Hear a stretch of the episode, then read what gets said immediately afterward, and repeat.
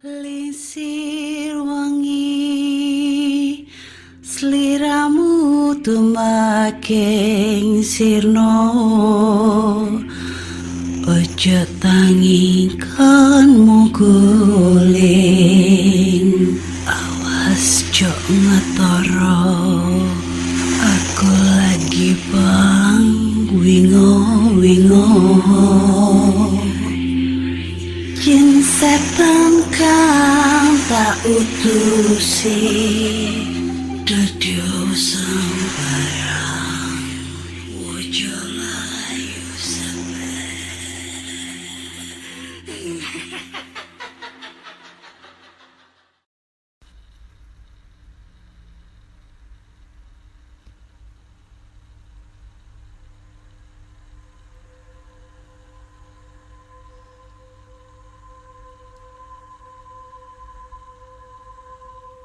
Assalamualaikum warahmatullahi wabarakatuh. Selamat datang di podcast kisah horor.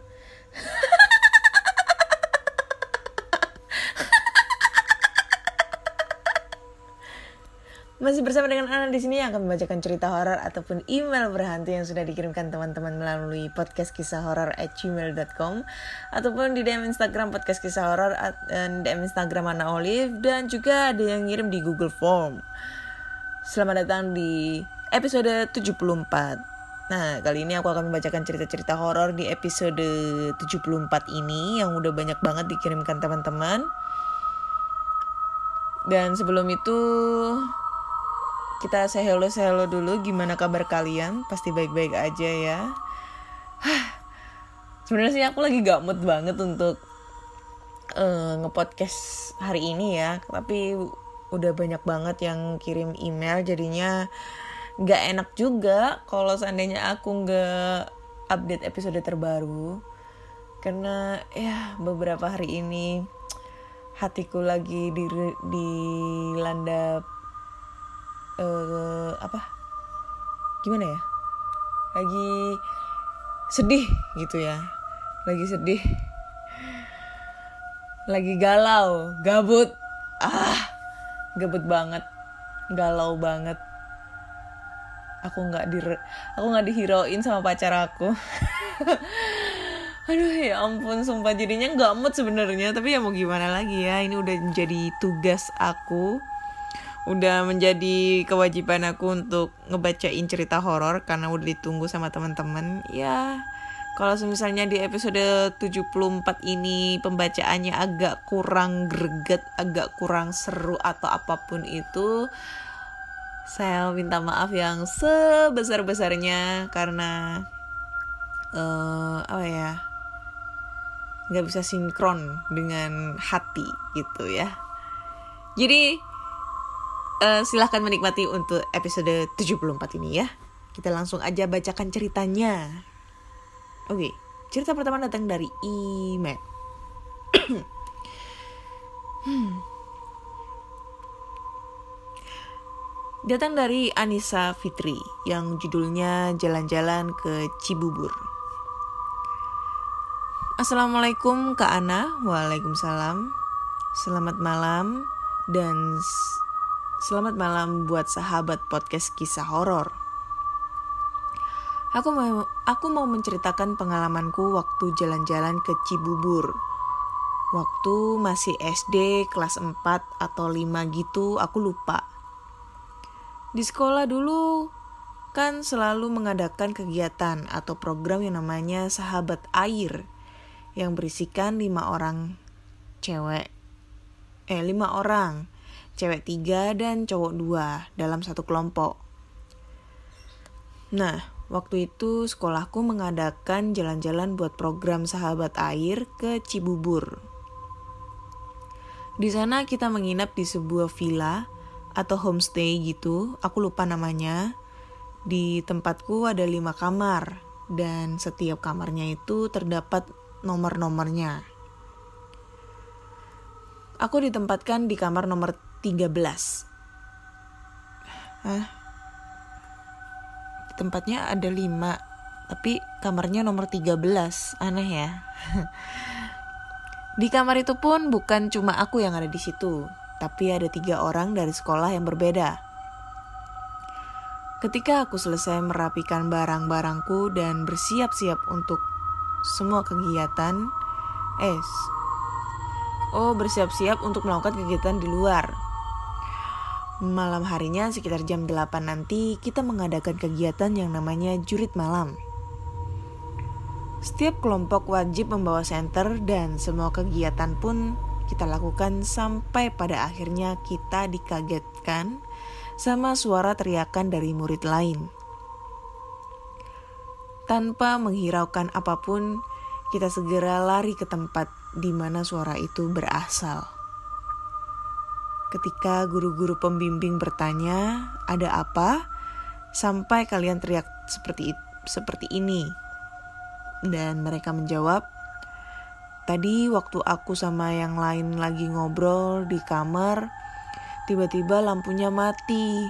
Terus waktu kita pengen lari, tiba-tiba kakinya Widya ada yang narik pak. Dari dalam lemari sampai Widya jatuh. Kata temanku. Seketika semuanya kaget dan ketakutan. Akhirnya guru-guru menyuruh semua murid segera masuk kamarnya masing-masing dan berharap semuanya melupakan kejadian ini dan biarkan suara gedoran. Eh apa ini? Mel oh melupakan kejadian ini mohon maaf ya kurang fokus. Melupakan kejadian ini dan biarkan guru-guru yang mengurus akhirnya aku pun dan teman sekamarku masuk ke kamar dan menceritakan ulang kejadian tadi dan ketika kita sedang asik ngobrol, tiba-tiba ada suara gedoran dari jendela di kamar kita. Padahal setahu aku, di luar jendela itu tanah kosong atau biasa disebut lapangan. Dan gak mungkin ada orang ke situ, apalagi di situ gak ada penerangan kalau malam. Sontak kita pun kaget dan ketakut, ketakutan karena mitosnya nomor 13 itu nomor yang angker katanya. Dan tepat sekali, aku menempati kamar yang bernomor 13. Akhirnya kita pun memutuskan untuk tidak tidur bareng. Jadi, oh untuk tidur bareng. Jadi kan kasurnya ada empat. Nah, kita biarin kasur yang deket jendela itu kosong kita nempatin kasur yang di dekat pintu. Setiap kasurnya dua orang. Kita nggak langsung tidur, dan kita masih mikirin siapa yang tadi gedor jendela itu. Padahal ini udah malam, udah jam 11 lewat. Gak lama pintu ada yang ngetok. Tok tok tok tok. Nah, kita pun sontak menengok ke arah pintu itu. Gak ada yang berani ngebuka. Tapi aku beraniin buka pintu. Takutnya ada kakak pembina mau ngomong. Pas aku buka, gak ada orang sama sekali. Semuanya kamar pun udah tertutup rapat. Akhirnya aku bergegas pengen na pengen nutup lagi tuh pintu. Pas pengen nutup, aku ngeliat di ujung dekat pintu belakang ada sosok perempuan berdiri memakai baju merah rambut panjang kusut, dan ketika aku lagi ngeliatin, tiba-tiba itu perempuan nengok ke arahku dan tersenyum sampai mulutnya lebar sampai ke kuping. Dengan mata yang kosong. Seketika aku refleks mendobrak pintu dan berlari ke kasur. Temanku bertanya kenapa, tapi aku tidak mau menceritakannya langsung aku memilih membaca doa dan tidur. Keesokannya aku jatuh sakit dan aku memutuskan bercerita sama guru-guru dan gak lama dari itu kita memutuskan untuk pulang karena yang ditakutkan bakalan terjadi apa-apa sama yang lain. Sekian cerita dari aku kak, maaf kalau gak seru atau gak serem. Maaf juga kalau kepanjangan ceritanya dan kalau agak belibet tulisannya dan ada salah dalam penulisan. Sehat terus buat Kak Ana dan pendengar setia podcast kisah horor. Terima kasih Kak udah dibacain, tetap semangat dan semoga sukses. Wassalamualaikum warahmatullahi wabarakatuh. Waalaikumsalam warahmatullahi wabarakatuh. Thank you Anissa buat cerita pertamanya, opening. Jadi ini dia menceritakan tentang pengalamannya dia waktu kegiatan eh camping gitu ya, ibaratnya kayak camping gitu, wisata air atau apa, nggak ngerti. Camping gitu di salah satu bukit perkemahan di Cibubur dan di sana itu dihadiri tidak oleh sekolahnya si Anissa sendiri melainkan tiga sekolah yang lainnya dan pada saat kegiatan jurit malam itu terjadi gangguan-gangguan aneh gitu ya gangguan-gangguan dari makhluk astral kayak gitu. Nomor 13 emang sih ya nomor 13 itu biasanya dikaitkan dengan eh, angka kesialan atau mungkin angka-angka yang membuat horor kayak gitu ya. Seperti ada filmnya apa? Eh, Friday the 13 ya yang biasanya sih kalau misalnya angka 13 itu pada saat tanggal 13 itu di hari Jumat itu selalu mendapatkan kesialan atau mungkin eh, suatu gangguan. Mungkin pada saat itu ada yang terjadi suatu gangguan makhluk astral kayak gitu. Dan sebenarnya ini tuh mitos ya karena aku tuh dulu pernah meneliti maksudnya dalam arti membaca artikel-artikel merekap semua artikel-artikel yang ada. Dan sebenarnya ini mitos yang sering di apa ya sering diucapkan atau mungkin ditanamkan sama orang banyak sehingga itu membuat suatu sugesti bahwa angka 13 itu adalah angka sial. Yang sebenarnya itu nggak ada gitu loh. Jadi sebenarnya sih kesialan itu bisa datang kapan aja gitu. Entah itu tanggal 12, 11, 10, 1, 2, 3, 4, 5, 6, 7, 8, 9, 10 sampai 30 itu tuh pasti ada aja gitu loh. Nggak mungkin setiap uh, angka 13 jadi kalau misalnya angka 13 berarti orang yang tanggal lahirnya tanggal 13 gitu sial terus gitu. Enggak sih ini cuma suatu kepercayaan atau mungkin mitos ya yang sehingganya tuh orang-orang itu percaya kalau bahwa angka 13 itu adalah angka kesialan kayak gitu. Jadi jangan pernah percaya-percaya untuk masalah kayak gini ya mitos. Karena bisa membuat kita sendiri tuh merasa terlalu tersuges gitu loh. Tersuges akhirnya membuat suatu cerita dalam otak kita sehingga kita itu merasa ya aku ngerasa sial terus gitu loh di angka 13 tanggal 13 ataupun apa pun deh yang berurusan dengan 13 kayak gitu. Cerita pertama udah nggak feel banget.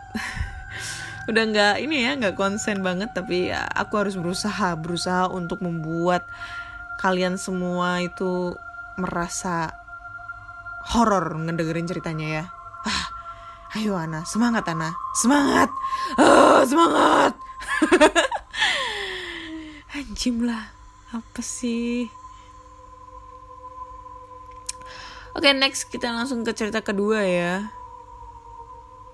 Nah ini udah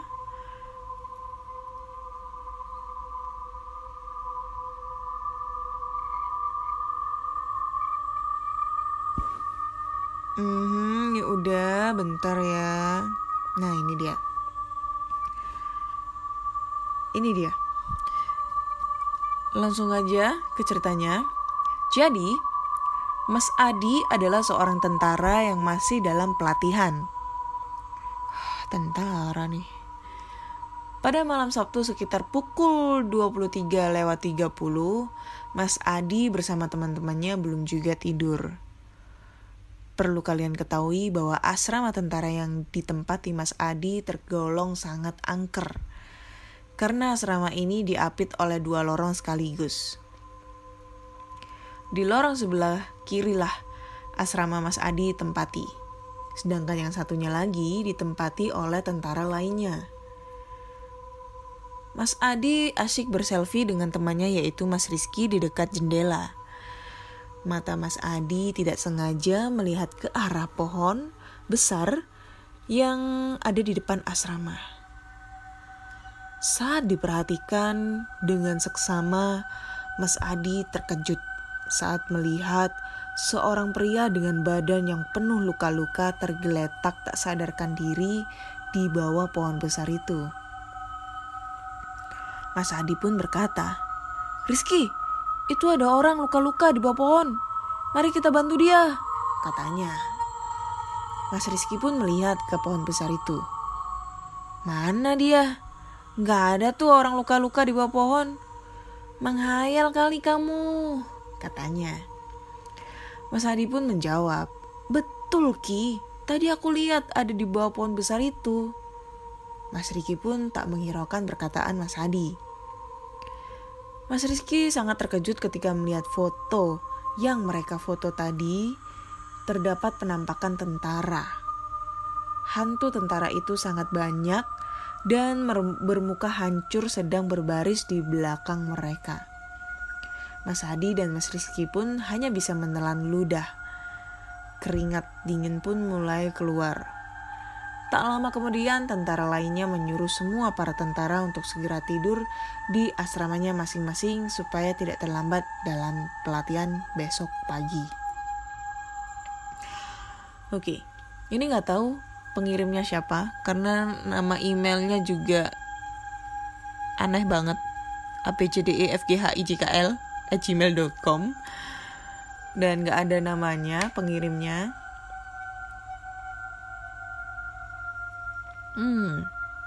Gak tahu ya, ini menurutku mengarang cerita sih ya karena ceritanya kurang konkret, kurang detail dan uh, apa ya?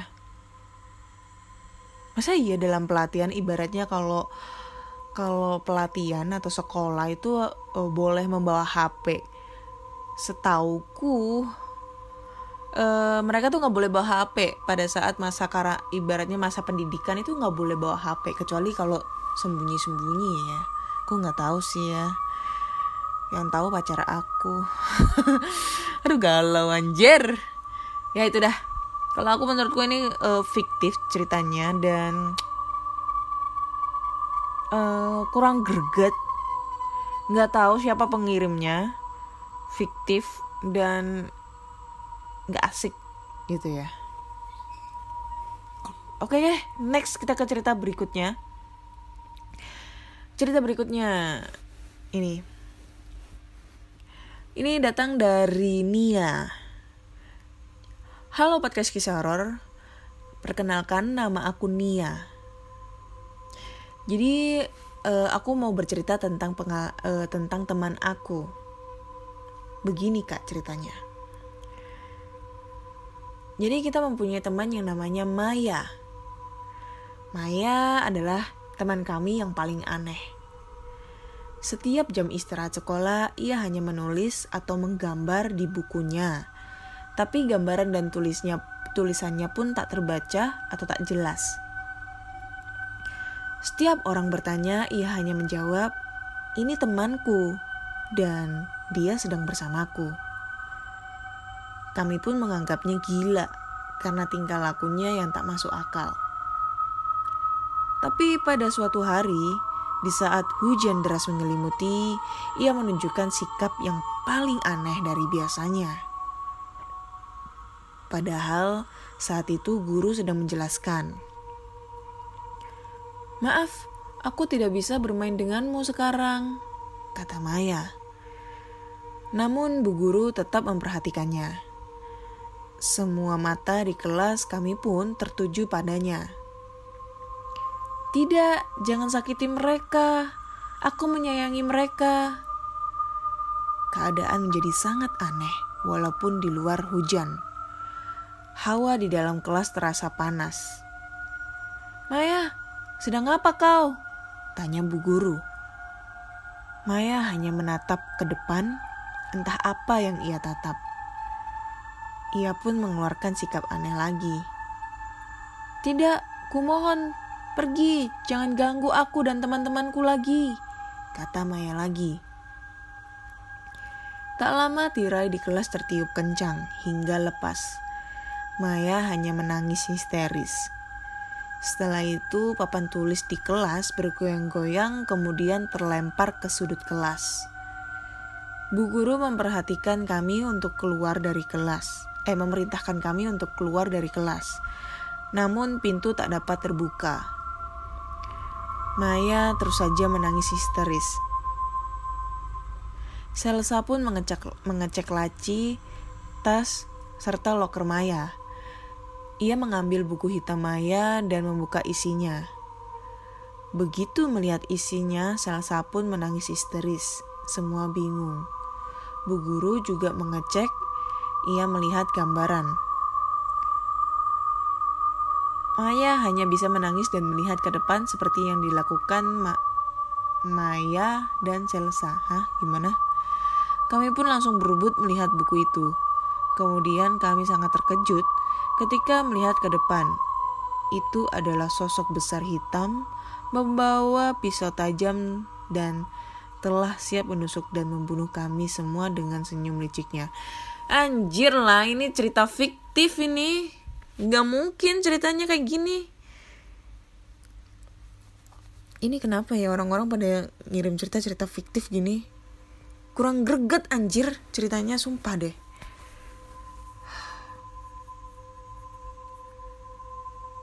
Oke, jadi gini ya teman-teman ya. Uh, aku juga aku bakal membaca semua cerita-cerita yang teman-teman kirim. Tapi please, please, karena ini memang temanya horor ya, temanya sangat-sangat horor tentang pengalaman dari teman-teman semua. Jadi kalau bisa itu ceritanya tentang pengalaman real yang pernah kalian alamin atau saudara teman kalian yang alamin gitu. Bukan cerita fiktif kayak gini ya. Kalau cerita fiktif kayak gini tuh kayak kesannya itu ngebacain suatu dongeng gitu loh ibaratnya ya. Yang sudah terkarang rapi dan endingnya itu membuat kita itu ngerasa kok gini? gitu loh. Apa ibaratnya itu ngerasa aneh gitu loh. Dengan cerita yang biasanya kita uh, alami sehari-harinya ya. Jadi, kalaupun memang kalian nggak pernah mengalami cerita horor sekalipun ya, kalian bisa aja metik dari cerita-cerita, kirim cerita-cerita dari pengalaman teman-teman kalian gitu ataupun saudara-saudara kalian. Pastilah kalian tuh di saat sesi-sesi tertentu pas kumpul-kumpul gitu ya, pasti ada lah sesi-sesi di saat kalian itu cerita horor bareng-bareng kayak gitu thank you but thank but thank you ya Nia untuk ceritanya ditunggu cerita aslinya ya oke okay? Oke okay, next kita tambah cerita ya. Ini. Ntar dulu, gue mau kirim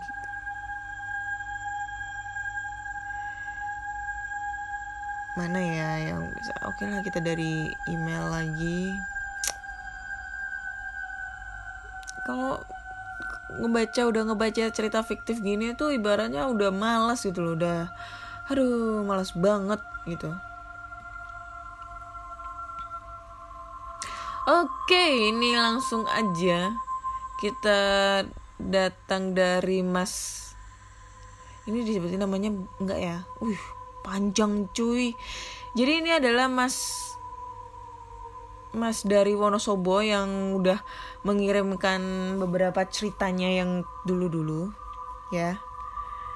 Uh, boleh kan aku sebut namanya ini Mas Gibran ya yang udah ngirim cerita sebelumnya tuh ada sekitar 4 cerita dan ini cerita berikutnya ya Ih, keren nih masnya ini sering banget ini ceritain cerita horor apa mempunyai pengalaman horor ya.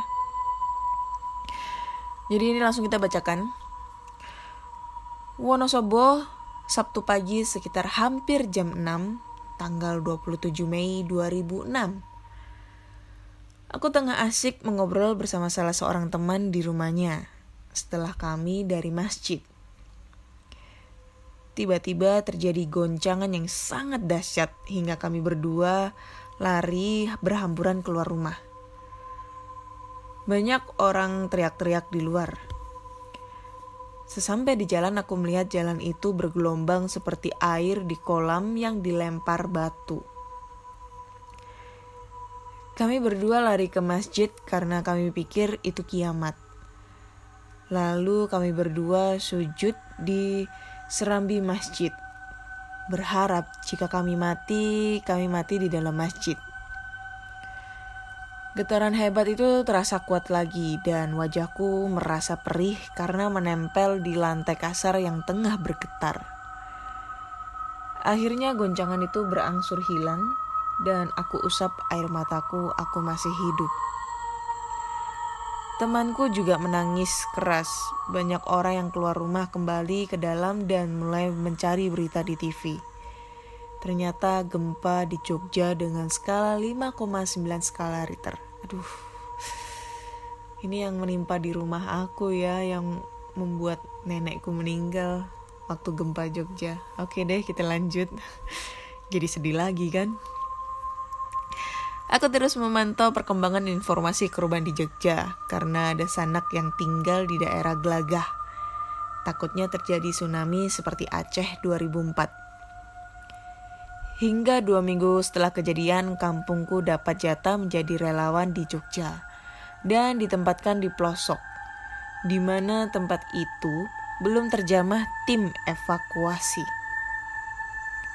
Sebelum cerita, aku minta maaf yang sebesar-besarnya jika ini menyinggung warga Jogja. Maka dari itu, nama daerah yang aku kunjungi aku kasih inisial saja. Kami berangkat menggunakan truk Sebelum berangkat, bapakku ngasih belut goreng dibungkus dengan bungkus relaksa dan aku juga membeli pisang molen 10 biji. Dan juga tak lupa nasi bungkus. Di perjalanan kami bernyanyi lagu Indonesia Raya. Di Purworejo, truk kami bertemu dengan relawan asal Aceh. Kami pun teriak, Merdeka! Merdeka! ada tiga truk dari Aceh dan satu truk dari desaku. Kami meluncur menuju salah satu desa di Jogja dengan inisial JT dan KP. Ay, KP udah ketebak ini ya kalau KP ya. Tempatnya pacar aku. Daerah itu masih belum terjamah tim evakuasi. Konyolnya aku gak mikir apa yang nanti akan kami lakukan di sana. Karena Pak Kepala Dusun bilang cuma nyingkirin puing-puing bangunan. Gak bilang tentang ngangkatin jenazah korban gempa. Di sepanjang jalan terlihat rumah pada hancur rata dengan tanah. Dan banyak orang membakar daun-daun di beberapa sudut desa. Sesampainya di sana, truk dari Aceh berhenti di desa JT dan truk kami di desa KP yang jaraknya sekitar 2 kilo. Truk berhenti, truk berhenti di depan sebuah rumah yang roboh. Di situ juga ada sebuah truk berisi sembako dan kue kering. Begitu truk eh begitu turun dari truk, bau tak sedap menusuk hidung.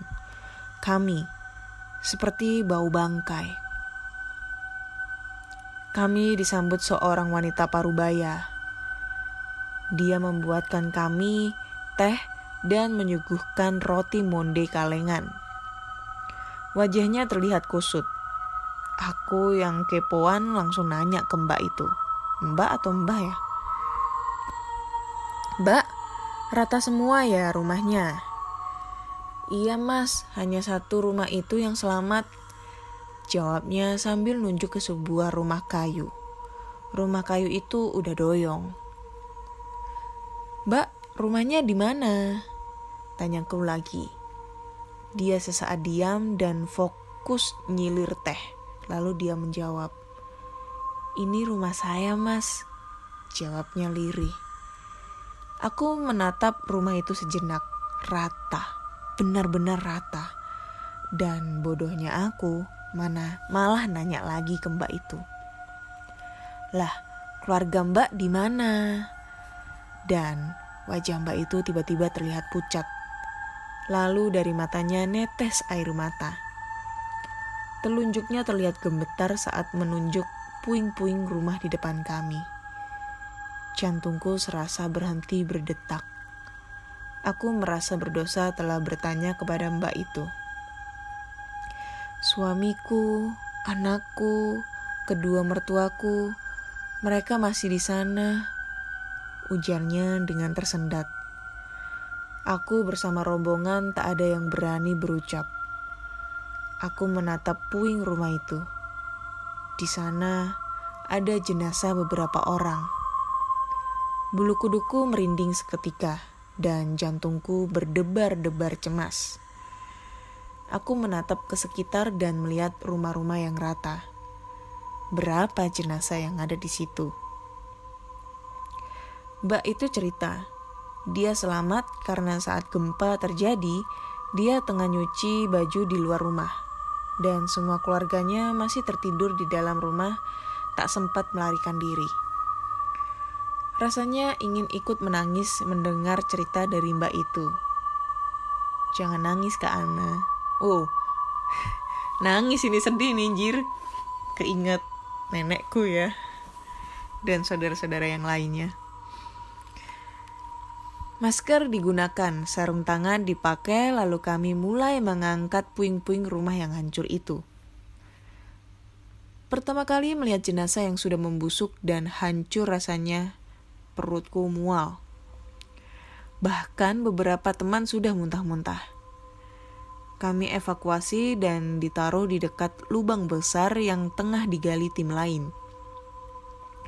Daun basah dibakar untuk mengurangi bau busuk. Kami lanjut evakuasi.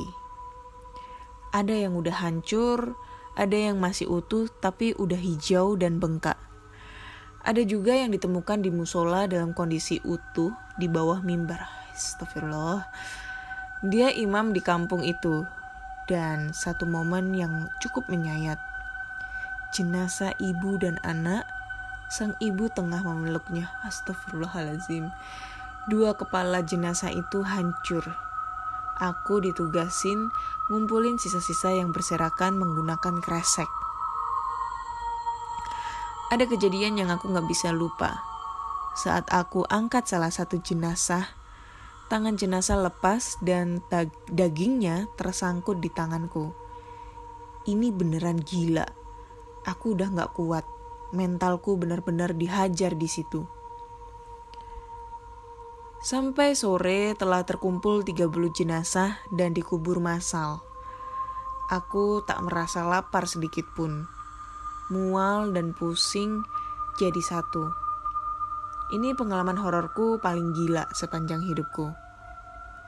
Malam kali kami pulang ke Wonosobo. Nasi belut dan pisang molen yang kubawa masih utuh. Bajuku, maskerku, sarung tanganku, banyak terdapat serpihan daging dan kulit yang sudah membusuk. Aku sudah di batas normal kesadaran hingga semua itu sudah tak terasa menjijikan lagi. Aku merasa apa yang mereka apa yang mereka para korban yang selamat rasakan. Kehancuran mental dan kehilangan yang sangat dalam. Aku berada di dalamnya meski hanya sehari Para warga yang selamat itu menangis berterima kasih dengan bantuan para relawan. Kami, para lelaki yang jarang nangis, tak bisa menahan air mata. Berat, sangat berat. Sesampainya di rumah, aku membakar baju, masker, dan sarung tanganku, lalu kemudian mandi. Kamar mandiku dulu di kebun, dan itu sudah malam. Tapi tetap harus mandi. Saat mandi itulah aku melihat dua sosok. Satu seorang ibu dan satu laginya seorang bocah. Mukanya hancur berantakan. Anehnya, aku tak takut sama sekali. Mungkin trauma yang kurasa setelah dari Jogja yang membuat pemandangan makhluk itu tidak menakutkan untukku. Aku melihat bibir mereka seolah tersenyum. Sangat jelas, karena dua makhluk itu tersorot center yang kubawa. Mung mereka mungkin sosok yang aku temui di sana saat evakuasi dan mengikutiku. aku ingat jenazah seorang ibu dan anak. Aku tahu senyum itu, seperti senyum ungkapan terima kasih. Aku pun berkata, "Sekarang tenanglah, kalian di sana." Aku pun lanjut mandi, dan bayangan itu sudah menghilang. Esoknya, aku cerita ke teman-teman yang ikut ke Jogja tentang penampakan semalam. Ternyata mereka juga ditemui makhluk-makhluk itu, hanya saja berbeda-beda, dan ada pula yang bertemu di mimpi. Kenangan horor yang menjadikan itu tak akan pernah lupa sampai aku tua nanti. Terima kasih Kak Ana setelah membacakan cerita yang panjang. Semoga para korban gempa di Jogja damai di alam sana. Amin amin ya robbal alamin. Thank you Mas Gibran buat ceritanya. Huh. Sebenarnya ini ceritanya bukan horor ya, tapi sedih banget, sedih banget karena aku ingat betul pada saat tahun 2006 adalah uh, tahun di mana uh, beberapa anggota keluarga saya atau mungkin bisa dibilang orang tua dari bapakku, anggota keluarga dari bapakku, adik, dan saudara-saudara yang lainnya ikut menjadi korban gempa Jogja pada saat itu ya. Termasuk nenek yang kebetulan aku udah pernah cerita ya itu ya.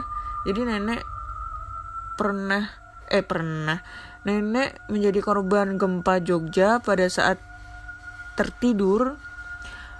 Uh, mohon maaf, kepala beliau tertimpa genteng yang gentengnya itu terbuat dari bata yang sangat berat banget genteng yang merah itu yang berat banget. Sehingga beliau meninggal di tempat kehabisan darah dan tempurung eh, teng, tempurung kepalanya itu tengkorak ya. Itu pecah gitu. Uh dan pada saat kejadian itu aku sedang melakukan mos di sekolah aku farmasi di Kediri dan pada saat itu juga ayahku beserta mama itu langsung pulang ke Jogja untuk mengetahui keadaan langsung di sana ya. Karena pada saat di sana itu emang rumah udah rata banget. Rata banget. Sampai sekarang rumah rumah nenekku tuh masih amburadul masih ibaratnya masih rata deng bukan rata ya tapi udah roboh sebagiannya.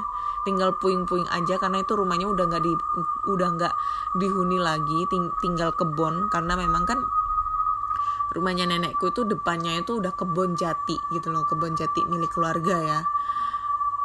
Jadi sampai sekarang itu masih ini masih ada puing-puingnya. Belum belum pernah direnovasi sama sekali. Yang paling yang direnovasi itu rumah-rumah tetangga sama rumah-rumah saudara yang lainnya gitu. Ya buat jadi kenangan gitu katanya. Jadi nggak usah direnovasi. Itu deh.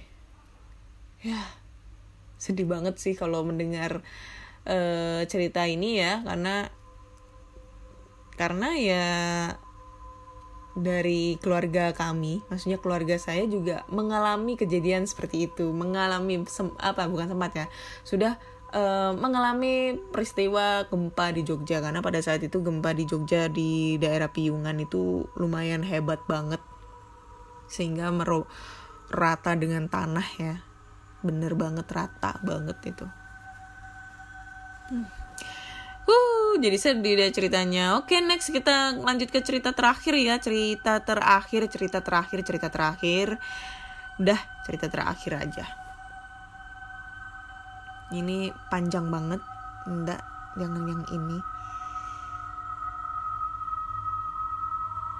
Ini aja. Oke. Halo podcast Kisaror, halo juga ke Ana. Perkenalkan nama aku Adi.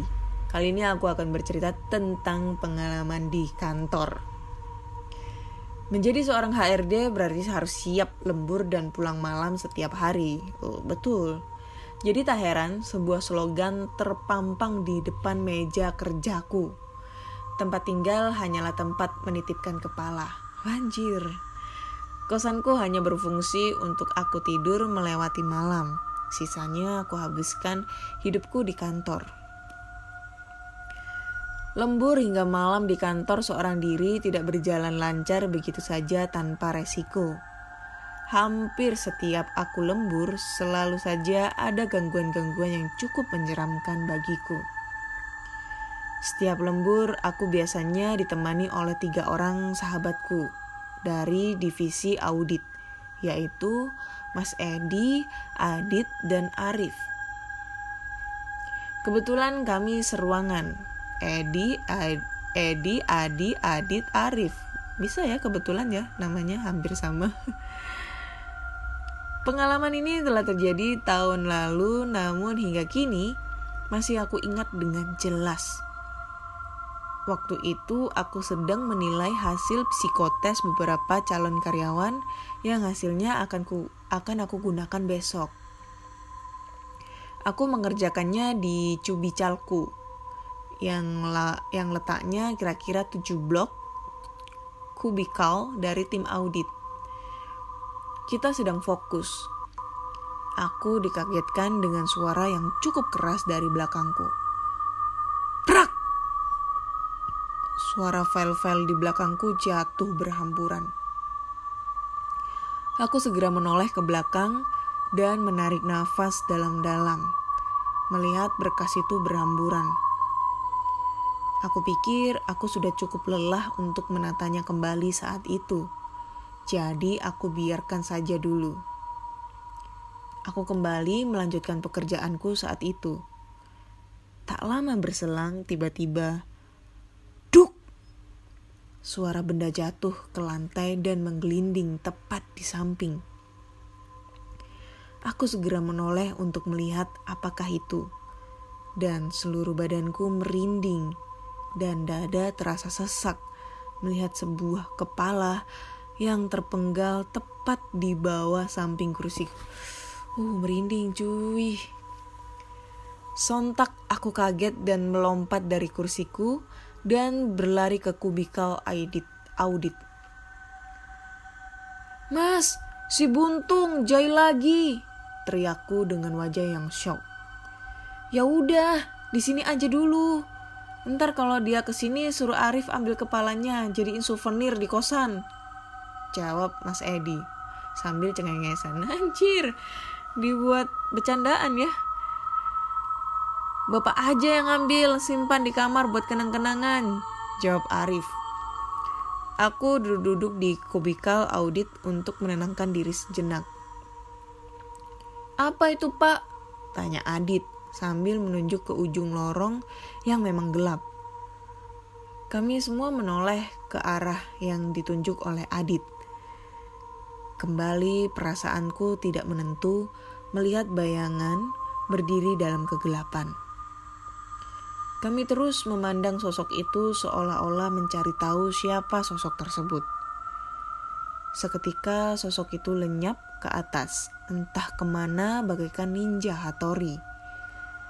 Dan secara tiba-tiba, sosok itu telah berdiri tepat di depan meja Arif. Anjir, merinding. Sosok itu memandang ke arah Arif dengan tajam penuh dendam. Sosok itu berambut panjang namun agak kusut. Wajahnya pucat, menyeramkan, dengan salah satu matanya keluar dan menggelantung di pipinya. Arif berteriak ketakutan melihat sosok itu berdiri di depannya. Sekejap mata sosok itu kemudian terbang. Oh, sekejap mata sosok itu kemudian terbang menghilang ke arah kiri. Haris, harusnya tadi lo tarik kepalanya terus cium si merah Arif. Oh anjir, kata Mas Edi menggoda Arif yang tampak shock. Ih, serem gitu, kata Arif. Lu kan doyan. Lo yang mukanya eksotis kayak gitu, ujar Mas Edi. Itu sadis pak, bukan eksotis, ujar Arif. Kami tertawa bersama saat itu seolah-olah tidak terjadi apa-apa sebelumnya. Thanks Kak Ana udah membaca cerita aku. Jadi harap maklum aja ya Kak Ana kalau misalnya di dalam cerita ini banyak bercandanya karena emang udah biasa kami diganggu sosok merah tersebut. Oke, thank you Mas Adi buat ceritanya. Aduh, dibuat bercandaan lagi. Gila.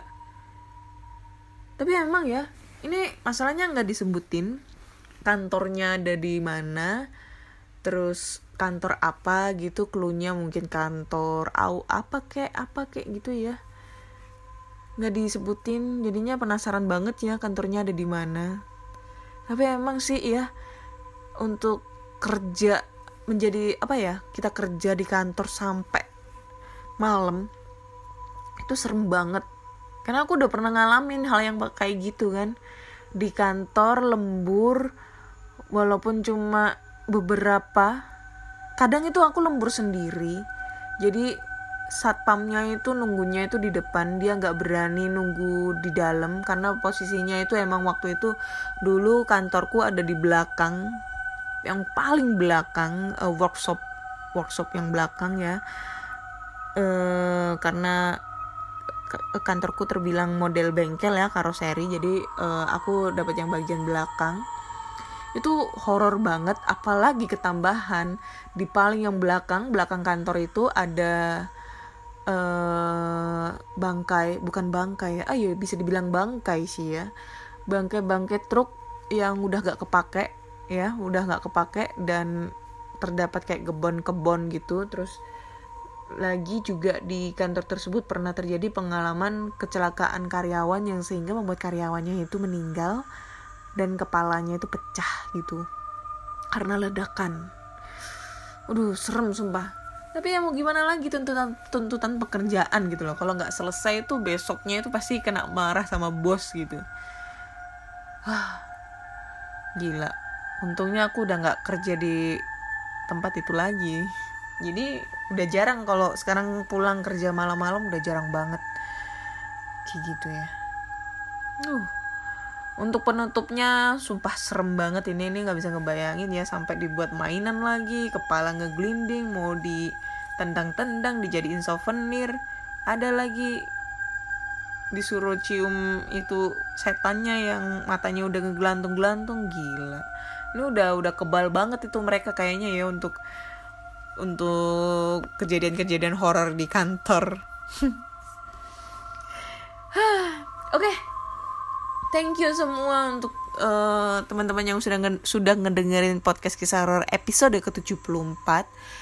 Terima kasih buat teman-teman semua yang sudah mengirimkan cerita dan dinantikan cerita-cerita horor berikutnya dari teman-teman semua. Jadi jika kalian mempunyai cerita horor, entah itu pengalaman sendiri, kakak, adik, ayah, ibu, kakek, nenek, saudara, teman, tetangga ataupun selingkuhan kalian, kalian bisa langsung aja kirim cerita kalian ke podcast kisah horor at gmail.com atau DM Instagram podcast kisah horor dan DM Instagram An Olive atau bisa juga kalian bisa langsung masuk di link tree yang ada di bio, klik aja itu link nanti muncul link-link untuk kirim cerita di Google Form.